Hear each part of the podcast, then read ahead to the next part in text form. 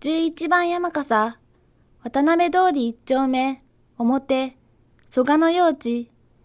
人形師中野真一。研究4年、源頼朝が富士の裾野で行った巻狩りの際、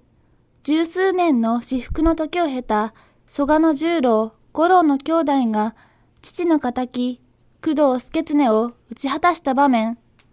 兄、十郎はその後すぐに二反の四郎に殺され、捕らえられた弟、五郎も、頼朝の命により処刑された。日本三大敵討ちの一つに数えられる